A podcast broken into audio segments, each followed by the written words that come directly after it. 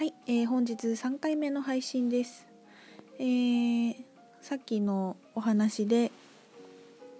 考えることが苦手だったら考えるのが得意な人に考えてもらえばいいんじゃないかっていう話をしたんですけど例えば私とか考えるの好きなんですよ。なんかこう宇宙がどうなってるんだとかこの感情はどういうふうに言ったらいいんだっていうのが考えて書いたりこうやってラジオで配信したりするのがすごく好きなんですね。なのでそういう人たくさんいるじゃないですか私に限らず。そういう人のなんだろうブログとかラジオ聞いたりしてそれはその得意な人たちにお任せすればいいと思います。自分で考えなさいって言われてねなんかそれが当たり前みたいになってますけどいいんじゃない？ね苦手なだなって感じてるんだったらしなくて。でその代わり自分が楽しいなって思うブログ読んだりラジオ聞いたり好きな人のお話を聞いたりしてああそういう考え方があるんだなっていうのをゲットしてで得意な自分の感情のところで感じてそれが好きなのか自分に当てはまると思うのか取り入れたらワクワクするのかっていうところをねあの自分のハートで一回精査して、まあ、行動するかしないかしてみるのがいいんじゃないかなと思うんです。なんかこう思考をセレクトしていくっていう感じそのセレクトしていく時のバロメーターはハートねなんかそんな感じでだったらどうでしょうか？楽しくないかな？なんかみんなこう割と全部自分でやってバランス良い人間になろうとしがちですけどそんなことは全然しなくていいと思います、まあ、でもただね感情の感じるっていうのは他人に預けられないからね。そこって本当にもう生きる強さな気もするし自分が嫌だって思っていることにきちんとノーを言う。自分がすごいワクワクしてるっていうことをもう行動に出すっていうことができればもうそれこそなんかそれがこうバシャールとかがね言うワクワクしましょうっていうことなのでまああとはその思考を考えることは苦手。で行動することが苦手。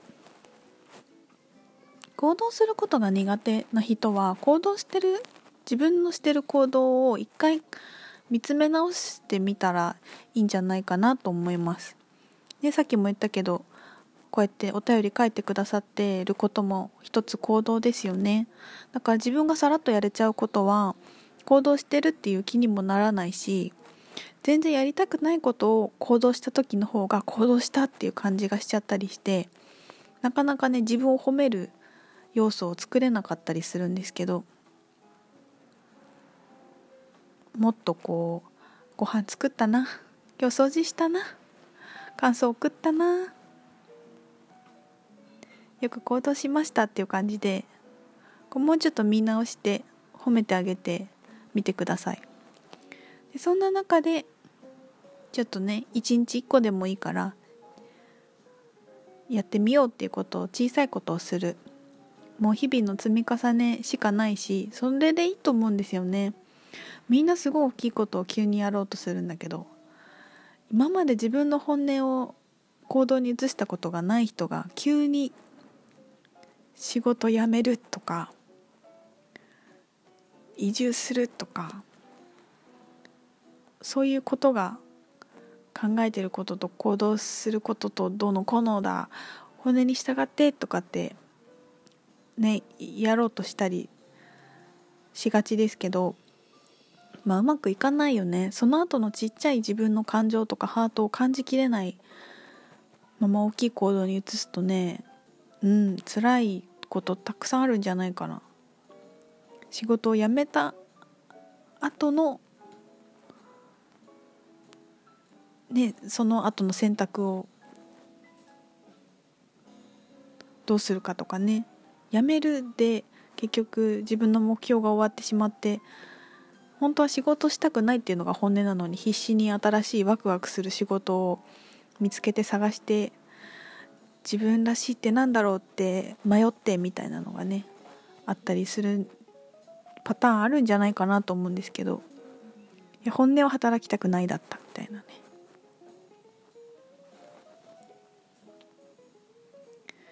からその話してたのはその感情を感じる自分がどう思ってるかっていうのは他人に預けられないところなので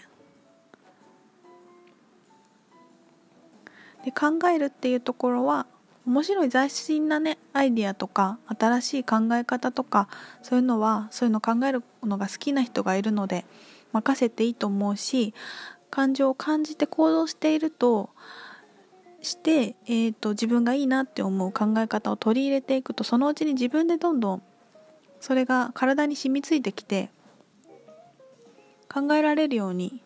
気がつかないうちになっていくと思います。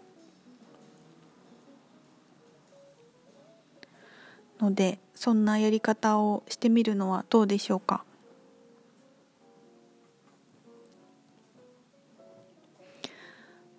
まあ、あとそれと問題を作らないっていう話をね1回目の配信でしたんですけど、まあ、自分の弱点をいちいち作らなくてもいいんじゃないかなと思いますね。あ私これが足りてないよくないこうしなきゃあしなきゃってこれも問題作るパターンだったりするかもしれないんですけどそんなにいいよ。もう最高だから。安心して楽しんでください。膀胱炎でも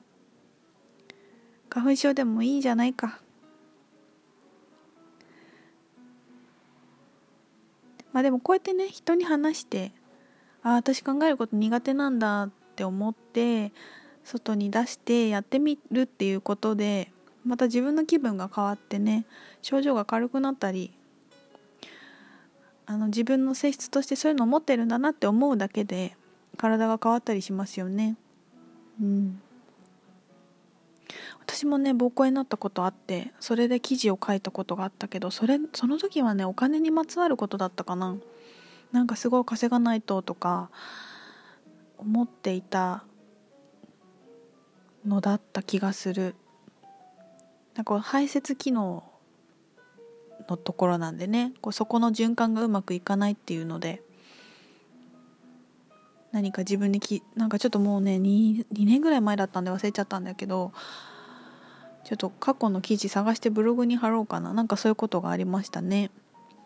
だからやっぱ一つの症状にしても自分に当てはまる理由とかって本当にみんな違うからね面白いですよね。でも何かしら現れているんだなと思うしまあでも本当に風邪こないだして思ったけどね病気でいいと思う。病気のままでいいし治さ治そう治そう私が不完全だこれが治ったらこうしようああしようってあんまり思いすぎなくてねほっといたら治るから。だからほっとくっていうチャレンジですよね。まあでもほっとけなかったたけど私その間にフラワーエッセンスをいっぱい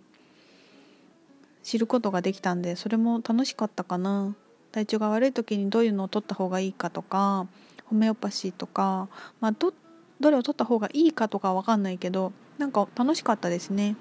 でね風邪治ったらもうぱったりそんなに取らなくていいやっていう気分になって。やっぱその時体が求めてたからねいろいろ探してたんだなっていうのを今、ま、改めて思います。うん取りたいものも変わったかな。結構やっぱレスキューレメディーとか風邪のホメオパシーとか浄化とかねグラウンディングとかをすごい取ってたんですけど今はもうちょっとこうパワフルに活動するためのサポートが欲しいなって思ったり、うん、やっぱり本当に自分は瞬間だしねどんどん移ろいゆき変わっていくのでとどまることはないですから病気でも、まあ、逆にハッピーもそうですけど流れていきますからね。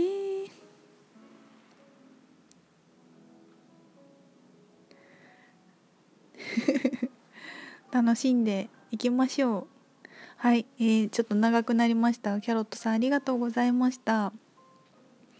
えー、このラジオはお便り募集しております。質問でも感想でも何でもいいです、えー、もし紹介してよかったらラジオで紹介して OK ですとか書いてくれると嬉しいです。